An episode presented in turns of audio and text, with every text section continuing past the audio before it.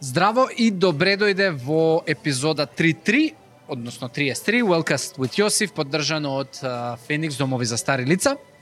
И оваа епизода а, ке имаме конкретно и ч, а, не човек, туку а, одговорното лице за успехот, напредокот и а, така експоненцијалното ширење на, на Феникс домовите за стари лица и ќе зборуваме а, за теми поврзани со а, домовите, за оние стереотипи кои што владеат, за стравовите кои што луѓето ги имаат, за искуствата, за ете нешто што а, може би некој од вас не го размислувате у моментов, пошто сепак е а, ова а, подкаст, овој подкаст го, го следи генерално по млада публика, просек 30 години, може би не го размислуваме тоа во моментов, но сигурно имаме луѓе кои што ги сакаме, за кои што се грижиме и за кои што може би размислуваме на одреден, па, не би рекол погрешен, ама на одреден начин а, во врска со, со а, еве, дом и сместување на сакано лице. Јас конкретно ете го имав а, искуството за жал или или за среќа, би рекол повеќе, со со дом. А, и верувам дека ќе ви разбиеме, ете, ќе ви дадеме инспирација и охрабрување, ќе разбиеме многу митови поврзани со оваа тема, така да уживајте во овој некаде а, час а, содржина, бидете интерактивни, слободно прашувајте, обраќајте се па и директно до Мето и, и до а, можеби вработените во, во домовите. Google Podcast, Apple Podcast, Spotify, YouTube, сите социјални мрежи се местата на кои што може да ја следите оваа содржина.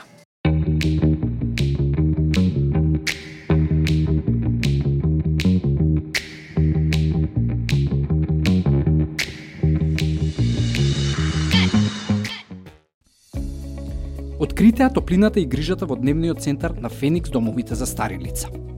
Придружете се на целосно бесплатен еднонеделен пробен период, каде што вашите најблиски ќе можат да уживаат во активности, грижа и енергична заедница секој работен ден. Од прва рака искусете ја радоста и удобноста што ги обезбедува овој тим од професионалци. Кликнете на линкот за да се регистрирате или јавете се уште денес за да ја почувствувате разликата што ја прават.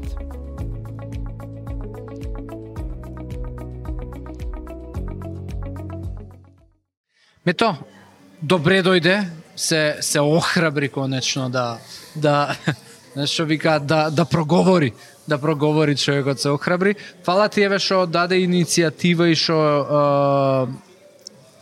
токму ти еве седна да си поразговараме за теми, за тема која што пред се ти е специјалност, специјалност, не ти е специјалност, туку ти е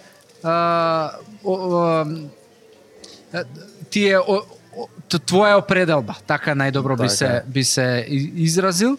Uh, и, и верувам дека ќе помогнеме на многу луѓе да да ете станат посвесни на овие теми да да им разбиеме стравови, да им помогнеме со чувството на вина, да им ги доближиме услугите и се што вие правите со со вашите не, не, не би ги рекал пациенти, туку корисници, корисници или корисници, резиденти. Но, резиденти, да, резиденти звучи најдобар. Поубаво кажам, А- да.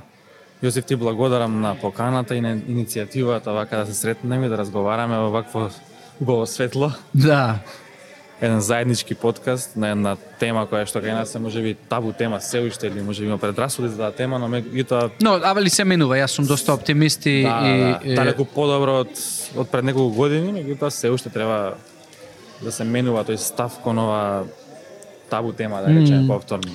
Мето, ја и ти колку еве се познаваме, од, можеби максимум, знам дека беше јануари кога се запознавме или декември, такво нешто така беше. нешто. Да, беше декември практично, ние с татко ми го сместивме во дом во јануари.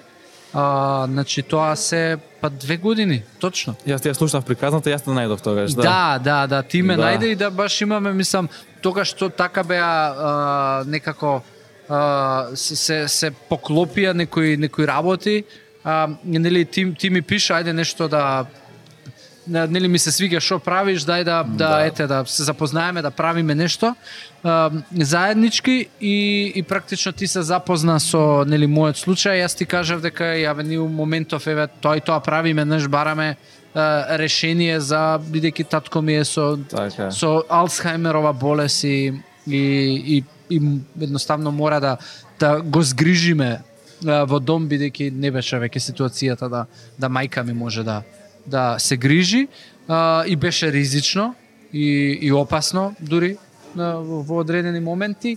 А, и тогаш ти уствари рече и ние бија понудиле оваа устука и го правиме Да. ова. И, и, и генерално ја никогаш не ни се обратив а, во, во ние се обративме нели на на гериатрија никогаш не се обративме во во приватен дом затоа што а, моето размислување и и она што нели луѓето до, ми го дава како информација кога ќе ја побарав беше дека знаеш е многу тешко да најдеш некој да се грижи за а, за резидент со Алцхаймерова болест, Така пошто е ком, комплексно и треба да се има и кадар, али ти ти беше единствениот кој што рече не ние се грижиме за тоа и, и можеме да превземеме нели комплицирана ситуација, Грижа. да, може би ти у тоа време не си знаел Да. каде се обратиш, нели, може и среќа што сме се нашле, што стабивме во контакт, воопшто, воопшто уствари, Па и, и види е среќа од една страна што знаеш ние ние имавме знаеш Мислам, тоа е болест која што никој не ја посакува да има човек во семејството, али во секој случај беше среќа затоа што знаеш ете периодот кој што му беше преостанат за живот, барем знаеш имаше а, имаше некаква грижа а, која што беше многу посоодветна од таа која што можеби дома ја пружаше мајка ми, а, и многу поодржлива пред се и а, од друга страна и еве за благодарение на Феникс започне на приказка со подкастов и Велкастов која што знаеш а, многу и а, прави импакт на многу луѓе и не само за свесност за домови Не пошто само за тоа, домови општо. зборуваме Така прв пат у, така да, у, да, у да. подкастов Повеќе има ама други теми многу него оваа. повеќе на други теми а, поврзани со ете со добре состојба здравје а, Така и така да е, е, е излезе супер супер а, супер иницијатива твоја да се запознаеме и, и еве прерасна и у пријателство. така е, така е. А, така да Никогаш не знаеш на што ќе начекаш и што ќе испадне на крајот. Баш.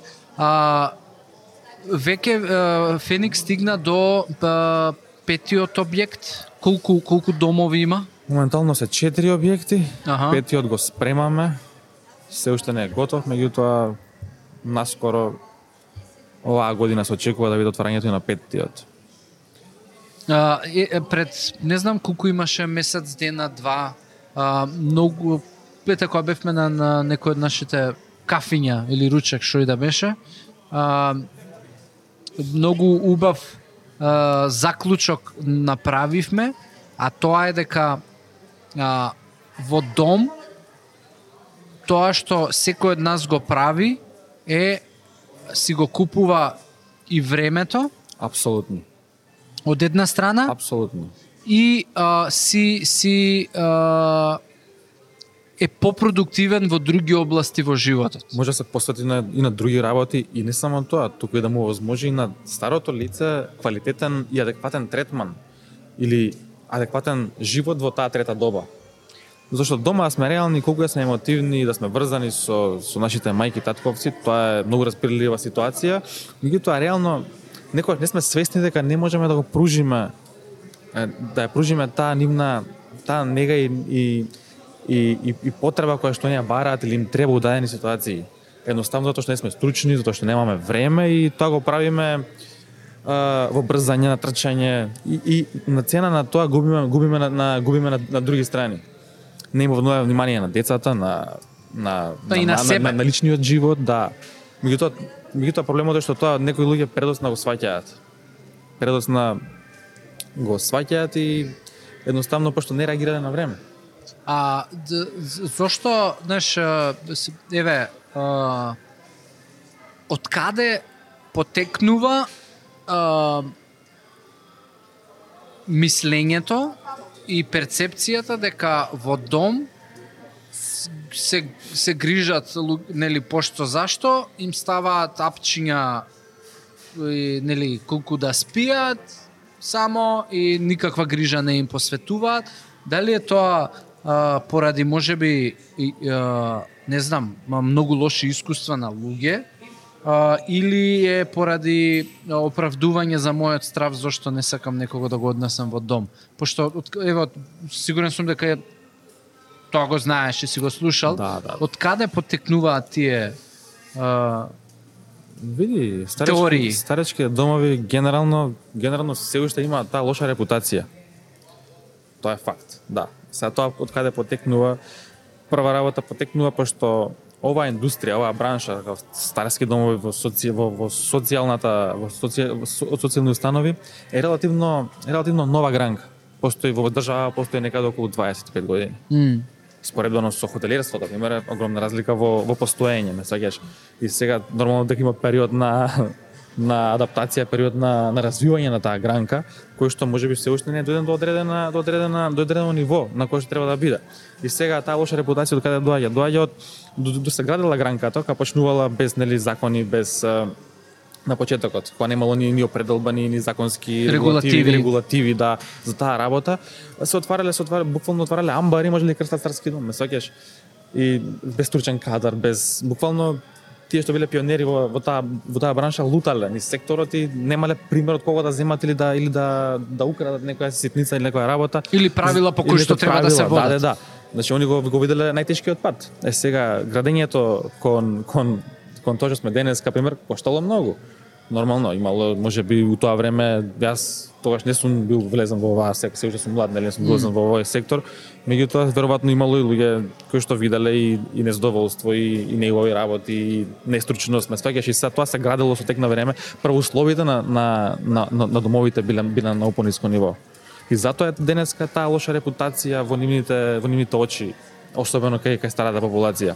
Меѓутоа денеска се е изменето. Стандардот отиде на многу повисоко ниво, стручноста, опремата, буквално Регулативите. бу- регулативите, да, да, да. Значи сега денеска, денеска еден старски дом не е во можност да дава такви таква лоша услуга или таква лоша нега поради поради многу други фактори, екстерни или интерни. Така да мислам дека кај младата популација или оние средновековни луѓе или оние помлади више се менува перцепцијата и оние што имале е, искуство да влезат во старечки дом денеска, во модерен старечки дом, полека му се менува мислењето и ја менува перцепцијата за тоа.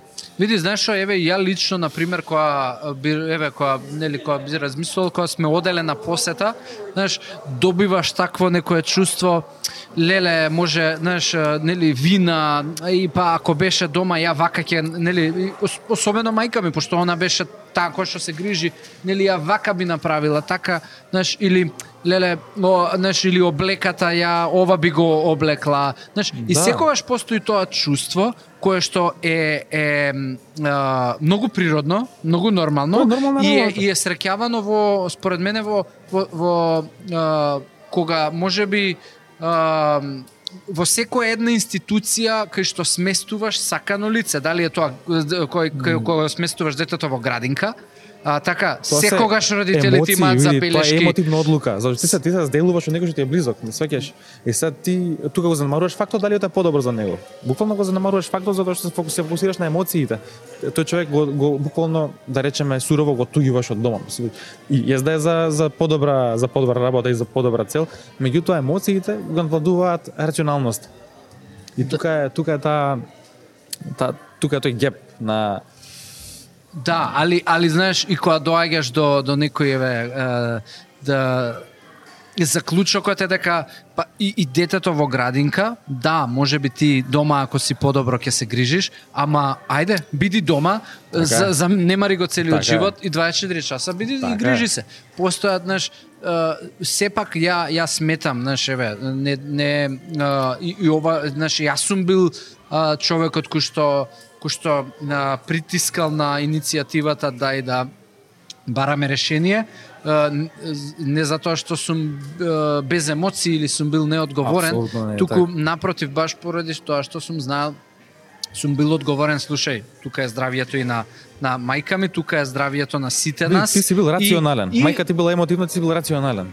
Да, ама знаеш, и на крај на денот, ради таквата ситуација, знаеш, ние на крај на денот, еве, кој ќе сме отишле, нели, да, да, во, во, на, на гости кај, кај мајка ми, знаеш, не можеш комплетно да, не знам, да се опуштиш во разговор, затоа што имаш цело време некаква дистракција, некаква, знаеш, итност, не, не, знаеш, Така е. не е, така да, да, можеби, па, патиш кон, кон а, и чувствуваш вина за тоа што си донел некаква одлука, ама од друга страна, па, знаеш, и предходно види. чувствувал вина и си пател затоа што па не можеш да, нели, одиш дома Види, и тоа е- не можеш да да да Тоа е реалност, едноставно да... да меѓутоа си не конкретно збориме за лица еве болни од Алцхаймер, сваќаш меѓутоа Да, старскиот сега дом... ја земав спец, знаеш, ја земав види, кај мојата што приказна и случај, ја носи, ама носи, ја носиш ти, пример, во случајот за твојот татко, меѓутоа има и други случаеви каде што, пример,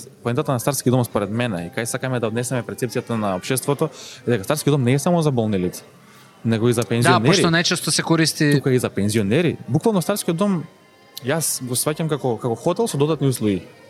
И за ти на тие години години си проживеал, си работел све и сега живееш во стан или во куќа. Ималот сакаш да го тугиш на твоите деца, на твоите внуци, на све. Ти си одиш да живееш во во во установа со додатни услуги каде што ќе те перат, ќе те ќе имаш ќе имаш храна, буквално како да си во ресорт со пет звезди и при тоа си слободен да можеш да шеташ од таму, да одиш да одиш на екскурзија, да одиш на на одмор, кај сакаш. Тоа е тоа е долгорочната перцепција, пример моја лична и на Феникс. М.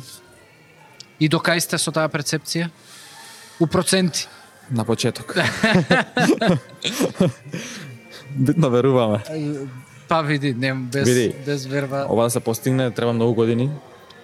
Не само на запад треба многу години за вакво нешто, не па кај нас каде што перцепцијата на општеството е на многу пониско ниво, реално збориме. Како се создава стручен кадар за работа во дом? Знаеш, затоа што еве, нели, ајде во делот кујна, кој што еве ќе го спомнеме, нели не треба нешто посебно стручен кадар, нели треба да знаеш дека треба храната да биде лесно жваклива. Пошто се тоа може би Да. возрастни стари луѓе кои е без заби, кои може, не може и така натаму, ама како се создава оној суштинскиот стручен кадар кој што не само треба да ги диагностицира, не е целта нели ти му ја знаеме диагнозата и пчињата и толку, туку еве како се создава и што е практично носачот на на старскиот дом во однос на стручноста за за работа и живење на со тие луѓе. Стручниот Пошто тие луѓе живеат со тие, Тие луѓе. луѓе живеат таму, да. Значи поентата на старскиот дом е луѓето да живеат таму. Нели во таа трета доба да го поминат животот, животот во таа установа, значи биле здрави, биле болни, мислам тоа е поентата на на, на самата институција. Да. Меѓутоа има многу многу лица кои што кои што малце го поистоветува старскиот дом како со центар за рехабилитација или како болница, па сега ќе дојдам пример на месец два, па на рехабилитација да се средам Или во терминална или фаза ќе го донесат. Или во терминална фаза, да, значи има повеќе такви опции кои што малце погрешно не сваќаат, меѓутоа, окей, тоа е во ред сега. Не може све да биде Не може преку ног да се Не смени. може така е, да. Значи ние ги почитуваме сите желби на на сите клиенти, колку тоа возможно, освен нереалните, ги има и нереални желби барања. Пред се многу често не, не помешуваат со болница, каде што сакаат ние да ги третираме лицата од разни болести или не знам, скршеници да гребат. Меѓутоа ние сме социјална установа која што која што во која што не можеме да даваме меди, а, медицинска услуга на такво ниво. Ние можеме само да аплицираме терапија која што е претходно препишана од доктор, да интервенираме е, Добро, ама имате доктори во, во... Имаме, да. Имаме доктори. Општ лекари, доктор психијатар. Имаме психолог и социјален работник. И голем дел од фокусот го ставаме на социјалниот живот на старите. Значи, на општиот социјален живот на старите. Значи, затоа што они тука живеат, они тука не се краткорочно. И многу е важен Не се покрај покрај у- на болничко лекување Така е, не, сместени. А покрај стручниот стручниот дел од работата и стручната и стручната услуга и нега што оние бараат, им треба многу поголем дел се држиме на социјалата. Социјалниот живот, значи како они го праќаат денот од сабеле до вечер. Зашто он, он може да, е- да е цел ден да е цел ден во домот и само да, да гледа во таван и да мисли само на лоши работи. Тоа не е поентата, свекеш. И јај ти да седиме сега дома и да гледаме у таван, ќе ќе сме депресија другиот ден. Да. Така ли? А не па старите. Секој човек сака социализација. Било тоа дружба со со своји врсници, со со, со помлади лица, со Со деца. со деца, со било што, да, и не само тоа и, и, и самата активност во текот на денот, да да прават нешто еквивалентно на работа. Да плете, да игра игри, да гледа да филм, лупи, да гледа серија, да лупи. Ова е работа. да. Човек без работа што може да прави? Па Ама види нема- може да одмара А може да, да може да одмара, ама тоа е тоа е многу нездраво, тоа е нездраво, ама тоа е нездраво. така Тоа е нездраво за еден човек. Колку да е тоа ком, комфорт зона е нездраво за човекот. Секој човек што работи нема време да мисли на лоши работи, никогаш нема да биде ни во депресија, ни во психоза, ни во, ни во било каква лоша нездрава состојба. М. И, и да речеме вашиот кадар, на пример, а, го, го обучувате во насока како да се зголеми а, подобро социјално искуство за за а, резидентите. Види, а, психоло... тимот на психолози и социјални работници заедно со, со, со помош на негователите им, имаат организирана програма на социјални активности која заеднички ја прават и ја организираат во текот на денот. Нормално, нормално посебна е за за за поздравите лица, односно поподвижните, а имаме програма и за и за лицата со деменција. Иако со деменција сепак не треба да ги оставиме да да лежат у кревет или да прават било што. Апсолутно. Мислам, свеќе тоа е во интерес и на лицата, и на фамилиите, ама и на домот. Значи се грижиме, се грижиме да им дадеме колку што е можно подобра, адекватна нега и услуга во секој поглед, на во, во, во секој дел од, од нашата стручност или или нестручност. А, уште една а, вакво еве јас како ми ми тек, текнува еве на некои стереотипи. А, ајде ова не би го знаеш не знам дали да го кажам како стереотип цена на чинење на услугите би го кажал дека не, не нема да кажам дека е скапо, би кажал дека не е ефтино и дека ако ја гледаме а, колку е просечната плата во државата, често нели цена за таа услуга знае да биде и повисока од просечната плата на на на еве македонец.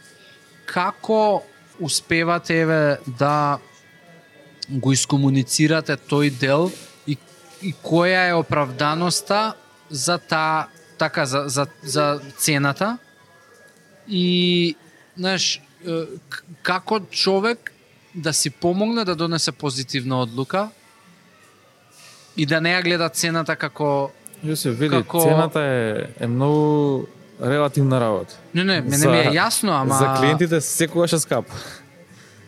Додека за бизнисот секогаш е ниска. Тоа е у, у секој у секоја сфера тако размислувањето, што е нормално. Меѓутоа Добро, ама еве така кога кога некој не би вика, се согласил кога некој ти дека- вика «С- слушај тоа е скапо. Ка, која е, знаеш, што е, Абе, види искрено ти, ти кажам. го разбираш, да, знам дека си од страната на клиентот и секогаш ти е скапо, ама така сигурно има некоја оправданост а, за за тоа и еве која е твојата твојат твојот начин на комуникација за да му кажеш за да некој го доживее тоа дека е па добро да уствари не е Знаеш- скапо кој ќе го видиш на тој начин на кој што ми го кажуваш. Луѓето најмногу клиентите, најмногу грешат кога првото прашање го поставуваат е која е цената. Зошто? Зашто он не знае што добива за таа цена.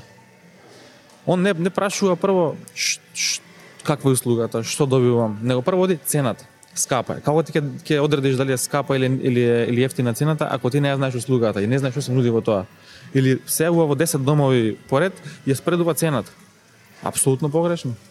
Ти не можеш да донесеш одлука врз база на цената. Ти треба да видиш да видиш ш- каков value, каква вредност добиваш за одредена цена. Пошто, пошто знаеш како има како викаат постарите, сиромавиот два пати плаќа. Mm. Кога Е, па добро, еве види, еве, на што човек да обрне внимание кога бира дом. Така еве, цената ја нека биде еден од од нели факторите врз кои што ќе донесеш одлука, ама што друго? Што треба човек да гледа кога ќе избира дом? Прво пред се добро да се распраша, да праша да праша детално за деталите, за деталите, за стручноста на на, на самиот на самиот дом, а, да, Кои се замките? Кои се замките? Замките се што од аспект на стручноста да се јавиш во било кој дом, било кој дом ќе ти ќе ти каже, ќе ти го даде истиот одговор. Сите имаат доктор, сите имаат физиотерапија, сите имаат е, стручен тим, сите имаат е, супер вработени, сите имаат супер храна. Меѓутоа, кога ќе се влезе подетално или кога веќе ќе им станеш клиент, значи ја не сакам да зборам воопшто лошо за било кој старски дом или било кој дури конкурент од дејноста, меѓутоа зборам општо сакам да им помогнам на клиентите или на или на лицата кои имаат потреба да од оваа индустрија да донесат правата одлука. По малце подетално се распрашаат околу околу околу тие околу тие а, а, де, детали за, за, за, за одредени услуги што ги нуди домот. Да не биде да не биде да нема после заблуда што како и зашто. Пример, докторот, дали е вработен во домот или доаѓа од надвор. Дали тој ги гледа ги гледа корисниците секојдневно или барем еднаш во неделата, ама дали лично ги гледа или само по телефон ги решава нивните нивните, нивните терапии. И препишува, ги препишува. да. Што има огромна разлика во тоа. Физикална терапија. Каква е таа физикална терапија? Физиотерапевт дали дали е во домот вработен, дали тука работи со колку пати работи со нив, колку пати неделно? Ме пошто секој може да каже имам физиотерапевт, а тој да доаѓа еднашка месечно. М, Но е важно колку често. Кој е тој? Што е тој? Каква как, какви вежби прави? Кинези, вакви, такви, со опрема, без опрема. Тие детали се многу важни за било што. Тука тука се мери квалитетот. Каков е објектот, кои услови ги поседува, ги има ли основните основните основните услови за работа? Не знам, лифт, простори, соби, опрема или било што. Не е исто. Така не е исто дали се возиш во Мерцедес или во Фиат. Сега да правиме може глупа споредба. Да, дали кога плаќаш еве во дом, а, дали на, на кога нели ако зборуваме давам а, значителна сума на пари за за дом, дали а, од подоцна ќе ми стигне сметка за дополнителни давачки. Не. Не, значи барем кај нас не е така. Се што ќе се договориме, се договараме од старт. Значи си даваме цена пакет, кажуваме што спаѓа во цената, а најчесто најчесто најчесто најчесто тоа е тоа е максимумот кој што клиентот го плаќа, освен има и случаи се што не спаѓа во установата, надвор установата, тоа е тоа е секогаш на терет на семејството. Тоа е во сите домови така и тоа не е скриено, него тоа се кажува од старт. Скриени трошоци нема. Барем кај нас нема кај нас се спаѓа во пакетот. Психолошки, психолошки третмани, услуга, услуга од доктор, физикална терапија, се е во пакетот. Како е во другите домови, јас не знам. Меѓутоа, меѓутоа во Феникс екстра давачки нема. Цената која ќе договориме, таа е фиксна на крајот од месецот. Ш- што се случува со со еве со ти- кои се односно кои се тие екстра а, давачки кои што евентуално има можност да да семејството ги Екстра давачки ги прифати и ги Па, пример, екстра лекови што не се на позитивна листа, пример, витамини, нешто приватно, што се има има што се многу скапи лекови, што се по 100 евра месечно, не знам. Сега тоа што сум видел што луѓето е, инфузии некогаш, некои екстра други лекови кои што ги нарачуваат од странство, пример одење на одење на, на лекар, надворешен лекар што не е во домот, пример за срце, за интерниста, било што тоа не, тоа не е во домот, М. нели? Транспортот ние го организираме од домот до, до некоја друга установа, меѓутоа се договараме со семејствата. Ние го наплаќаме, меѓутоа го наплаќаме по, по многу дампинг цена за нашите клиенти. М, Да ставиш во било која друго друга установа, пример Никоп или некоја друга, е минимум 5 до 6 илјади тој транспорт. Ние го даваме за 1000 до 2000 денари. Сепак им скачаме у пресред, затоа што ние имаме трошоци, треба да го платиме тој шофер, треба возилото оди на оди на пат, горивото е поскапено. Така да сепак имаме обзир према нашите клиенти. кливачите клиенти се семејствата? Или кој кој е клиентот? Или а, Па директно се старите, меѓутоа ком клиент ни, ни се нивните семејства, да. Како им помагате еве на семејствата да а, емотивно да бидат по а, смирени а, и да бидат по а, сигурни во тоа дека нивниот сакан добива соодветна грижа. Види, најдобра најдобра помош што можеш да му дадеш на човек при таква во таква фаза кога е облиен со емоции е е само да оставиш времето да помине. Ти не можеш да не можеш човек што не е сигурен на оваа одлука, а ја направил да му влијаеш. Тој тука тука е ранлив.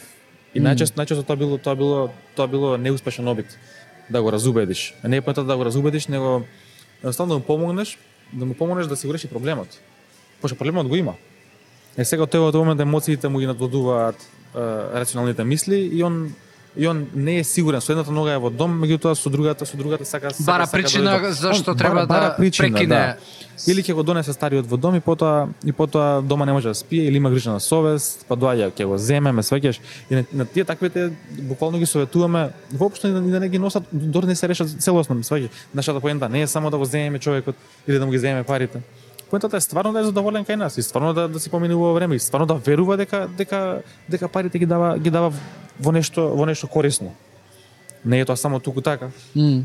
А како како еве знаеш зборуваш за активности кои што ги правите со со а, резидентите и знаеш тоа се тоа се лица кои што достигнале одредена возраст во кои што знаеш нема еволуција на на а, нели мозокот на во смисла на интересите сега оваа игра ми е интересна па па за година дена веројатно оваа играчка ќе ми биде интересна.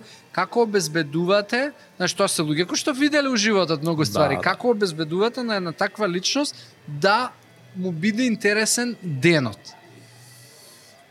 Па, И, и како, знаеш, како еве се осигурувате дека не е тоа можеби репетитивно и досадно, како иновирате во еве во во социализацијата и во грижата? Шо Што што еве или па исто и кон што се стремите, што постои во светот, што можеби би сакале и тука да го дадете во Имаме таа севкупна грижа. Тим, посебен тим кој што се грижи за за, за овие работи, за социјалата на за социјал, социјалниот живот на старите, кој што секојдневно работи на на да, им, да измислува нови работи, кој тој кој што тоа јас директно влијам и пробувам нешто да смена да додадам. Но стоп сам да градуваме, но стоп правиме правиме заеднички состаноци сите домови меѓу себе, цел случаен тим каде што носиме заеднички идеи, правиме брейнсторминг, техника, нели, нови идеи, тоа нонстоп се надградува, се менува, да не е монотоно.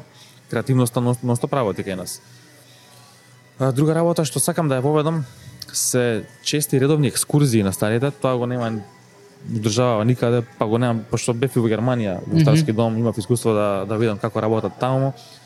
Они се можеби добри, можеби подобри од стручен аспект и во одредени регулативи, меѓутоа социјалниот живот има на многу пониско ниво од нашиот. И топлината, топлината на самиот гушкање не постои од Тоа не страна. постои таму, не. Значи топлината на самиот персонал е на многу пониско ниво, ве- веројатно по Добро, тоа е така и во, да. знаеш, можеби навикнати се тие луѓе така затоа што зборувам за за резидентите, пошто Замисли, генерално и се поладни земји замисли, нели во Замисли парк има до домот, а старите никогаш не искочиле во паркот. Барем кај нас пред ковидот ги носевме, ги носевме на, на, на мини екскурзии, зборам низ Скопјето многу често. М, Потоа дојде ковидот, па ги скративме тие задоволства, нели, нормално за да се заштитиме од непосакувани Да, да, тоа работи, да. преголем ризик. Организиравме и настани во домот од аспект на музички настапи на одредени музичари, на правевме театарски представи во домот. Имавме ги носевме старите и во театар неколку пати. Доаѓа од хор, Аха, хор имаше во едниот од домовите во Phoenix Family, кој што беше татко да. Значи, имавме, имавме значи, доста активности, меѓутоа ковидот малку не ги скради тие можности, меѓутоа сега ги рестартираме. И ги рестартираме стварно сериозно и, и ги рестартираме. Да, мето, еве и во на почетокот на оваа епизода има джингл кој што оди кој што зборува за дневниот центар, односно можноста за ете, неделен пробен период бесплатно во дневниот центар и според мене тоа е вете интересна можност да човек види а, ете како изгледа, па дури и, и да ја прифати на дол крок, особено за лица, а, нели, за, за сакани во семејството, кои што а, знаеш, се способни за, за, сами за себе да, да. Да. ете се грижат, ама е убав а, од, убав аспект е од- на пример до, до 3 или 4 часот попладне додека нели семејството е на работа, Дое на школа и работа, така да. натаму, да лицето биде во дом, подоцна да го да го земат. Дали е, еве знам дека пред ковидот е, тоа функционираше, со ковидот запре, дали имаше некаков е, имавте веќе некакво искуство со дневниот центар, профункционира до негде или се уште е тоа така Види, со со ние само со желба? Од секогаш сме имале лица, значи а, официјално дневен центар сме немале до сега, меѓутоа сме од секогаш сме имале лица кои што доаѓале така без ноќевање, меѓутоа само само услуга буквално како градинка дневен центар од Сабајле од 8 до 4, додека семејството било било на работа, потоа си ги зимаат, си ги носат дома. Тоа функционирало од секогаш, меѓутоа во многу мали бројки или не било тоа толку развиено или толку истакнато. Меѓутоа сега, сега сакаме да да охрабриме на малце на подруго ниво со веќе смислена програма каде што лицата ќе може да дојдат да дојдат во Феникс во, во Феникс во тоа време од 8 до 4, тоа се тоа се најчесто лица не се тоа се лица кои што релативно можат сами да функционираат, но меѓутоа или или се уште не се решени за сместување во старски дом, ова е одредена прва фаза која што донесе дома нивните деца и, и донесува можност да ги чуваат, да ги донесат кај нас на дневно чување, на daily care. Daily care буквално. Али поентата е поентата е за за релативно за релативно здрави, подвижни и самостални лица. Поготоа сега Да, пошто Можно. инаку би било малтретирање за Па за да, се за види, сите три нема, инволвирани нема, страни. нема логика лицо во лице во, во тешка фаза да се донесе на деликер. Нема нема никаква А логика. добро пошто- еве, ако си ако си предпоставам, слушај еве, сакам, не знам, родителот, бабата, дедото се едно да а, ги ги секој ден ќе се нафатам да ги носам во дневен центар. Дали тоа за мене е само за лажување дека можеби ќе им помогнам а, да имаат поубава старост? Прва работа нема ти да ги носиш, туку ние ги земаме од дома и ги враќаме на, А, на адреса. Па Така тоа да- е големо Тоа е Промена. екстра додатна услуга која што мислам дека големо време и енергија ќе им заштеди на и на семејствата. Значи да им ги земаме од дома и ги враќаме на адреса исто така. И дали дали е само залажување, дали јас само се залажувам во, во, смисла страв ми е да ги оставам во дом, па еве на пола пат ќе ги носам од новен цен, во дневен центар и дали твојот совет ќе биде остави го, не се залажувај дека нешто ќе биде Е, добро. Или можам и еве една година во дневен центар да го носам. Кога нашите комари носа во градинка не залажува, не. не, не оставале со ноќе Така. Што беше подобро? И баба ќе не чуваше дома, ама градинката е социализација. Со Така. наши врсници, со на многу друго ниво. Со слични проблеми, со, слични маки и така. Која што стварно вистински не исполнува. Па може би то, одењето во дневен центар ќе ти направи поврзано со со некој од про- и, резидентите. и промената на, на, на, на таа атмосфера, домашна атмосфера, само дома, дома, дома, дома. Не, вака, дома, дом, дома. Да. Пак има промена, промена во мозокот, промена на, на, на, на атмосфера. Па да, на, и за на корисникот е многу полесно, знаеш, од аспект дека добро бе ќе отидам. Апсолутно. Секако па вечер ќе се вратам дома. Вадење, моите- вадење од таа комфорт зона е, е многу позитивна На по- работа, да. позитивна работа за секој човек. Особено кај старите кои што кои што се се толку влезени во комфорт зона и тешко искачаат од таа комфорт зона. И сега, знаеш, а, а како еве да е, кој знае колку им е тешко на луѓе кои што може би се решиле да, знам, свесен сум дека дом е супер, можам да да си го дозволам, да овозможам, е, така родител ми е сакам ке јас ке го сносам на товар било како, а, али нема соработка од од родителот. И, и, и му наметнува, а ти мене сакаш да ме а, оставиш, зарам ја вака заслужив. Како се справувате у тој случај? Види- Или како советувате може би да некој се справи или нема совет? Во ваков случај советуваме да почекаат. Буквално. Зашто не може со сила. Со сила убавина не бива сега. Да А не советувате, ај почнете со дневен центар? Сега да. Е, тога е прв о, Дневниот центар сега ќе ќе е прв чекор кон менување на на размислувањето на буквално на старите лица. Тој што не сака да дојде да види, да дојде, може да дојде бесплатно на ден два. Еве сега што го правиме и проект е, проектов нели една недела бесплатен бесплатен фри трајал за mm. дневниот центар, така да ќе биде убав начин бесплат, бесплатно без да платат луѓето, барем да ја осетат. Ништо не може да изгубат, така што ќе изгубат. Значи буквално да ги користат услугите без да Ете платат да се ништо. осигуре дека не е за да, него. Да, види, да, не, да, осети, да, да, да осети атмосфера. Да, бе, да. А, и, и, и, например, еве, викаш, така не треба со сила. Да, ама која е веројатноста дека дека ќе се смени ситуацијата? Сепак се, знаеш, Освен ако не мора. Освен ако ако не мора, о, мислам освен во случај ако ако ако лицето има реална потреба од таква нега или итна потреба, тогаш може би треба и со сила или со или со некој подлабок муабет со него да се убеди да дојде. Ако веќе нема кој да го чува, ако више станува работата сериозна за за неговото здравје. м, тогаш да. Меѓутоа, кај лице што одбива да оди во старски дом, и са ти на сила го донесеш, тоа мислам дека нема да носи многу голема полза. Ќе прави ќе прави проблем и во домот, ама и на семејството. И ќе му прави уште поголема грижа на совест. Сме имале такви случаи во таква ситуација реално не е само да го примиш човекот или само да дојде или Психолог и психијатар ги спомна, да.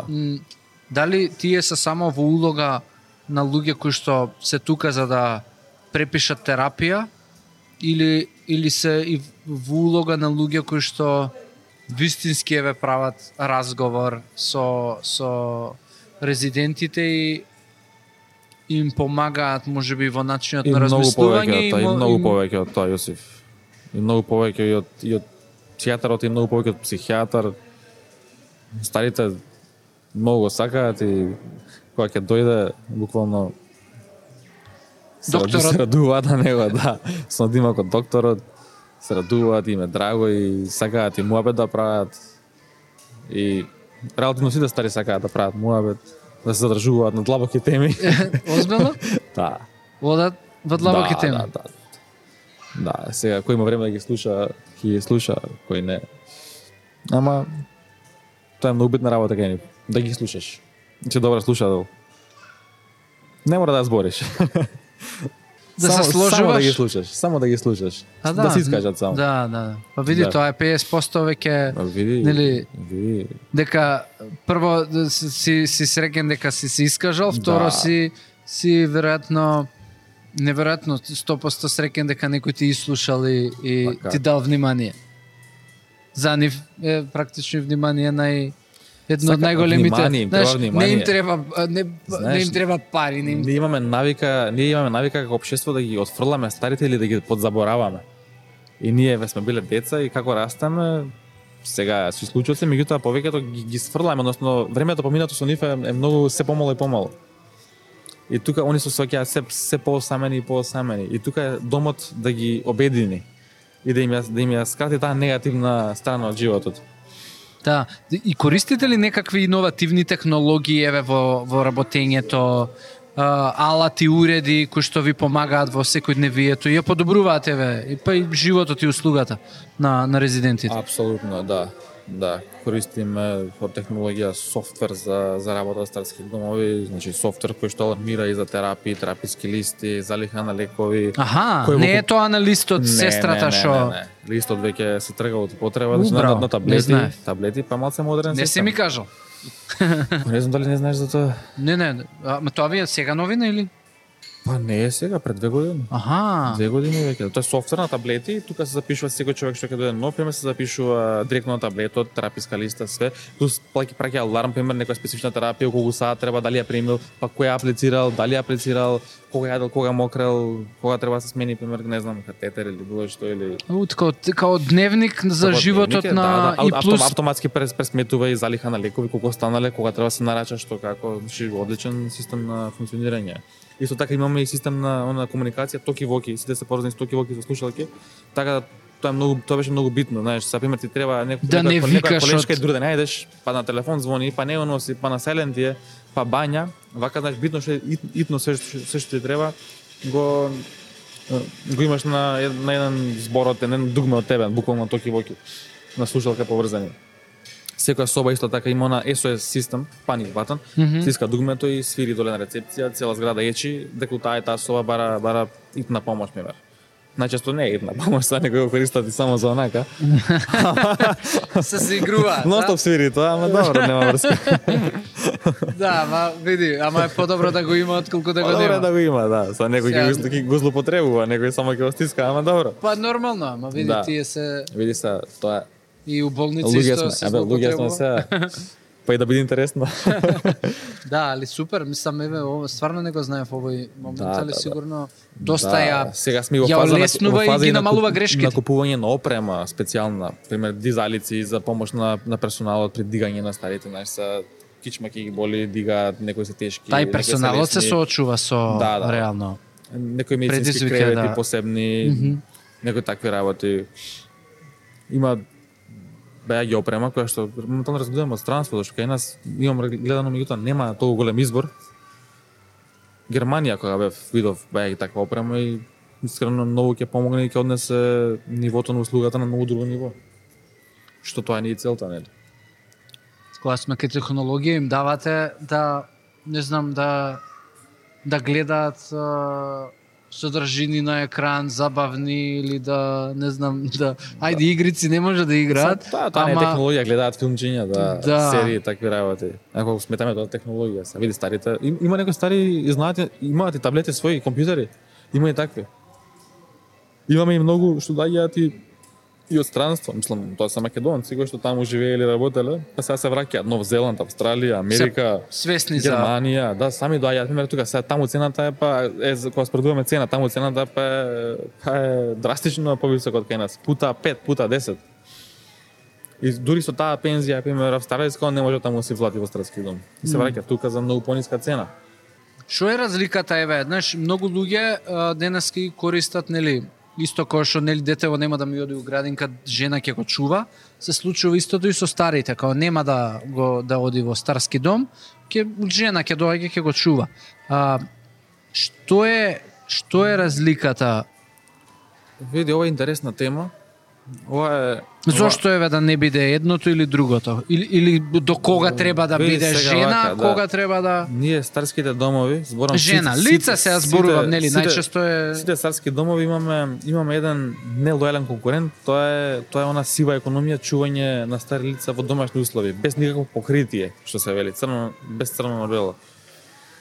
и бе- без превземање на одговорност ако се случи нешто. одговорност, да и сега а, има постојат такви многу семејства лица кои што не сакаат или не се спремни да го несат лицето во старски дом, значи буквално ете не веруваат во старски дом, а веруваат на, на лице или жена која што ќе најдат, значи без содожна почит кон тие лица, и веруваат на таа жена која што факт е дека не е стручна, не е доктор, не е физиотерапевт, не е психолог, не е социјален, таа може би е негователка и толку. Меѓутоа нема нема никаков бекграунд или покритие, не стои фирма зад неа. И на првата и, и на првата грешка или кикс која ќе се случи, било што лоша услуга или некој Инцидент. инцидент во домот, никој не одговара за тоа. Таа жена може да ја снема. И најчесто луѓето се лажат, мислат дека цената е пониска. Не, воопшто не е така. Цената на чинење може би е пониска. Меѓутоа, стај го тука е, набавување на лекови, кои што нели мора да се го купуваат сами, набавка на храна, перење алишта, плаќање струја, вода, телефон, интернет, кој што собереш поскапо искача од домот да го платиш. А при тоа си добил многу многу понеадекватна услуга од домот, затоа што факт е дека ти имаш ти имаш услуга само од неговател. И таа услуга не е 24 сата. Значи, Не апсолутно... само тоа, види тука и цената во во малтретирање затоа што нели жената па се разболела, па не сака да одмори, Види, па ти не зависиш од една Знаеш, жена. Да. Значи многу многу си пове- повеќе изложен на ризик. И, и, и немаш гаранција. Ти сепак кога имаш работа, пример конкретно со Феникс, тебе Феникс ти гарантира и, и, и има, имаш со кого со кого со, со, значи си, си имаш работа со Феникс, со институција. Ако една негователка сгреши, Феникс може да замени, да најде замена, да да го надокнади тоа на било кој друг начин. Да не, да не зборам за за сеопфатната и поширока стручна фела која што имаме во домовите и што се можеме да овозможиме на, на, на старите лица. А што не може да овозможи еден човек во дом во домашни услови. Истава истава услуга и ние ќе почнеме наскоро да ја нудиме, услуги услуга во домашни во домашни услови. Значи ние одиме кај кај лицата дома. Како патронажа. Да. Значи све зависи од потребите од потребите на лицата, ќе се јавуваат на телефонски број, ние со екипа ќе одиме кај нив, дали им требало медицинска поддршка, дали им треба а, неколку часовна поддршка, значи да се однесе храна, да се испера талишта, да се стави инфузија или било што такво, значи ќе ја правиме таа услуга. Има спремни пакети, зависност од потребите на, на корисниците. Ќе се одредува ќе се одреди некоја цена, фи за тоа и ќе ја пуштиме во оптек. Како ја спомна храната, како успевате да да ги нахраните еве четири здравје Боже, еве ќе има и пет пет локации и да и пак да биде тоа нели повторно а, квалитетна храна и да биде нели да, да не е репетитивно и секој ден исто и да Епа, види, кога имавме, и да најадеш кога имавме помалку домови, секој дом имаше своја кујна и храната се готвеше во домот. Меѓутоа ми дојде една идеја како се проширивме дојде една идеја со цел да го зголемам квалитетот на таа храна и разновидноста на таа храна, сите тие кујни од домовите да ги спеам во едно. Направам една, една централна кујна која што која што ќе биде многу многу ќе се фокусирам на многу поголем квалитет и искористеност на ресурсите. И, и, и беше една успешна приказна, искрено да ти кажам. Беше? Се уште? Се уште е. А, да, добро. се уште е и, и, и имаме и планови да носиме на многу повисоко ниво. Значи, сакам да направам и, и да постигнам ниво каде што до сега, пример, е, менито се прави неделно и имаат избор по, по еден оброк. Нели, доручек, ручек, вечера. Мојата визија и цел и, и наскоро ќе биде ова реалност, да биде да имаат пример за ручек две или три опции и за вечера, исто така две или три опции, да можат да одберат што сакаат да јадат. Аха, Зашто, као нели, у ресторан, не- на ла са- карт. Ме сваќаш, па, па нема да биде буквално ла карт, Се ама ќе има да. имаат имаат избор. Пошто сега ти на, на 300 луѓе не можеш да им одредиш е, едно јадење да го погодиш за сите. На некого некого некој нема да е задоволен. Па колку и да е тоа добро. Има три оброци и ужина? Три оброци и ужина, да. Да. Е сега сега Смеат да пијат, например, мислам кафе им давате, си бараат, си па и ракија, пија, кафе, пиво, ракија, секој што сака може да пие. Освен- ако не сме. Освен ако не сме. Аха. Ама тоа си е на свој трошок. Како на свој трошок, тој е од домот се. И ракија ако си Би, поварам и кој кој ќе остарам да се Како на се свој трошок, на па сега ти да дојдеш кај мене дома, што ќе го таа. Браво. Значи ќе има ти избери си сакаш бовин, сакаш лозова, Па сакаш сега зашто да не. Па тешки да може да пијат. Тешки да може да пијат. Да. Така. Ама повеќето не смеат, предпоставувам. Па сега да. И количината мора да биде Секој со ограничена. своето, секој со своето. Па сега ако имаш терапија не можеш да пиеш и алкохол. Са, чашка две нормално тоа е здравје. Шест беше се. Да, со филм. Види, па ова може да оди у, у промо, у промо а, за, за Феникс. Ова да ви биде дел од условите што ги добиваат, кога добивате Може, нели храна, Да, ракичка, една. Може, Мислам може. дека ќе се уведат полесно. Може, може. Супер, мето, кои се еве твои што што ви се следни планови, што ти еве сакаш а, која е твојата визија, да кажем, еве за 10 години од сега, што би сакал да видиш? И нели, како бизнисот не само во сакам 10 домови, туку. Еве кои стандарди, кои а, која слика ти ја, ја имаш? Види, во, пред со, се, во соновите твои? пред се, јас Феникс го гледам како успешна приказна, не го гледам само како бизнис суопарно или како пари или како профит. Мислам, сите работиме за пари и за такви работи, тоа без тоа не иде, нели, тоа е крвата слика на, една компанија или бизнис. Меѓутоа тоа што мене ме станува савет од кревет или ме драйва да одам напред е, е самата успешна приказна. Успехот, е, зацртаните и остварени цели кои што досега сме ги направиле и кои што ги имам зацртано и, и допрова сакам да ги остварам и се стремам да ги остварам. Е тоа е тоа што ме прави среќен или што ме води напред или да продолжам понатака или да да одам уште појако понатака. Исто така ми е визија, крајна визија, може би премногу оптимистичка, некој ми вика леташ у облаци или било што, меѓутоа сакам да направам worldwide бренд. Са вика Да. од Македонија ќе го направиш тоа, дури нереална ситуација, меѓутоа никад не Види, знаеш. ама ти можеш Види, светот да го види, донесеш моје- тука, кај што да сонувам, да- па да- да сонувам и да види за една работа, луѓето за една работа се каат само. Луѓето не се каат за работите што ги направиле, се каат Да. за работите што не ги направиле. Е, за тоа ќе се каам, само ако не пробам. Ако ако не успеам, ништо нема биде криво, да ти кажам браво. Да, Барем ќе пробам. Супер филозофија. Али види, еве, worldwide може у Македонија да биде worldwide. Абе, не можеш само Туризам да- не можеш да само не веруваш. А Пошто види, намерата искрена. Ние никого не не лажеме или не, не манипулираме. Намерата искрена. Успехот доаѓа од задоволните клиенти. не, не, тоа види неминовно. Мислам, не можеш ти, да можеш направиш некој- пет некој- некој- локации. Некогаш да, да, го, да со- го измамиш и да бидеш успешен за 10 години. Тоа е тоа е краткорочен успех. Мојата цел е долгорочен успех. Ова да, тра- да трае со генерации, со векови, мислам буквално. М, Колку е до сега Феникс? Моментално околу 22-3 години. О, па добро, тоа е. Моментално е толку, да. Види, не е малце, меѓутоа релативно сепак. Не, не, Не, не, уопште не е малце и не мислам нема тука не, не ни може да биде повеќе пошто што пред пред два пред колку пред 30 години старечки дом тоа било Така болница Затоа ако нешто и толку. измислуваме иновации, иновираме и креираме нови работи. Тоа е тоа што мене ме прави среќен, искрено да ти кажам. Не е само оно сувопарно водење бизнис, да гледам тоа како аспект на бизнис или ќе скратам тука или ќе направам ова. Тоа е све у реду за да одржиш одредено одредено ниво на стабилност или Види, ни еден бизнис нема раст ако немаш на крај на денот мислам и мене ми е тоа многу јасно. Ако немаш квалитетни услуги, ако е нели на на Бе- без не тоа шорткати и само нели да за за трансакција да направиме, тогаш е Да, и, и И- види и самата и самата самата бранша и самата е, самата улога на нашиот бизнис, бизнис бизнис не е не е наивна работа. Сепак сепак старите лица се се 20 до 20% во во, во општеството. Ме сваќаш збориме за за давање услуги на на на, на, на голема маса на луѓе кои што доправо може да смислуваат нови идеи, нови работи, нови креативи, како да ги услужиме нив, на кои што стварно им треба реална потреба и реална услуга. Да, да, мислам, ниво, тоа- сваќаш, ние не продаваме ветер во магла.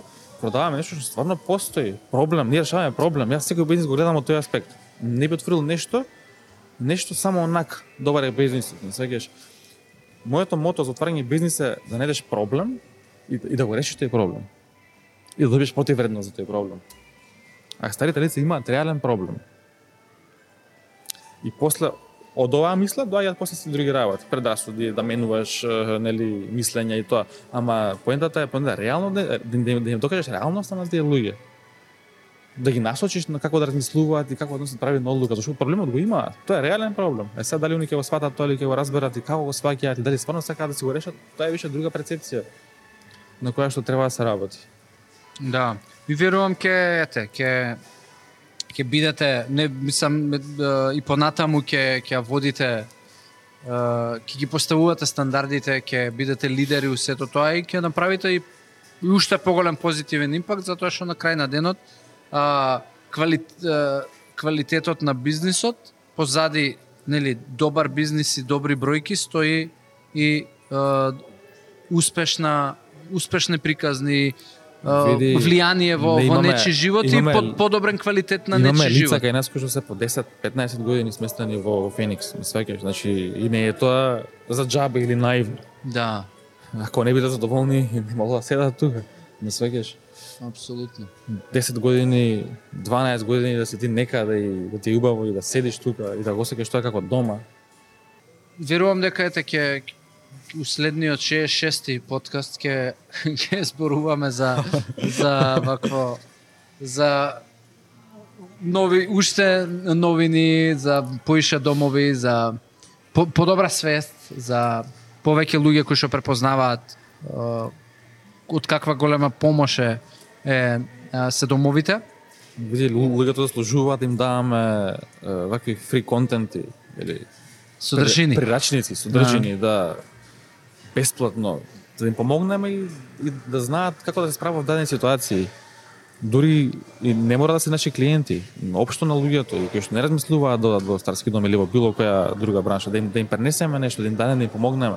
Тоа тоа е самата поента, да ги едуцираме дополнително. Па да, види, ја верувам дека ќе тоа, од доеме тоа секој може само да добие, никој не може да изгуби. Така е, така е. И, и види, ја верувам дека ќе доеме до ситуација која што градинката не се прецепира како ау не таму, нели? Никако, да. туку се прецепира како стандард, да, таму ако оди ќе биде подобро. Верувам дека ќе ќе ќе дојде време кој ќе зборуваме и, и за тука за за некој за, за таква перцепција и стандарди, затоа што еве некои западни земји се блиску до до таквата перцепција и тоа домот е апсолутно мислам составен дел од животот Па, и, да, и во финансискиот план и проекција на луѓето за нели инвестирам и трагам за за еден ден да можам да си дозволам не, да тоа бидам во дом. страшно, тоа е баш позитивна работа. Така е. Тоа за некои луѓе луксус. Са, Па и е. па тоа е како да одиме ние се номер во некој ресорт, што тоа казна ли? Да. А, ме тоа фала ти уште еднаш што ете што одвои време, што посвети, што си направивме муабет и а, и фала ти еве што што ја поддржувате а, го поддржувате Велкаст with Јосиф уште од, од самиот негов старт. А стартот беше истиот ден кога го сместив А, татко ми тука во беше, тука беше да. превната точка. Да, да, да. така да. Си фала ти на И за мене има голема смисла. Да, и на целава идеја што постои И сценографијата. И сценографијата. Поздрав И Младен. поздрав и до Младен, Да. кој што ни е тука трето светло. да, да, да. оваа приказна и се надевам дека ќе пренесеме уште дол, многу пораки Да, апсолут. на Апсолут. луѓето ќе ги освестиме и за многу работи. Така е. Дечки, фала ви уште еднаш за внимание. Ако следевте до крај и се гледаме во 34-та.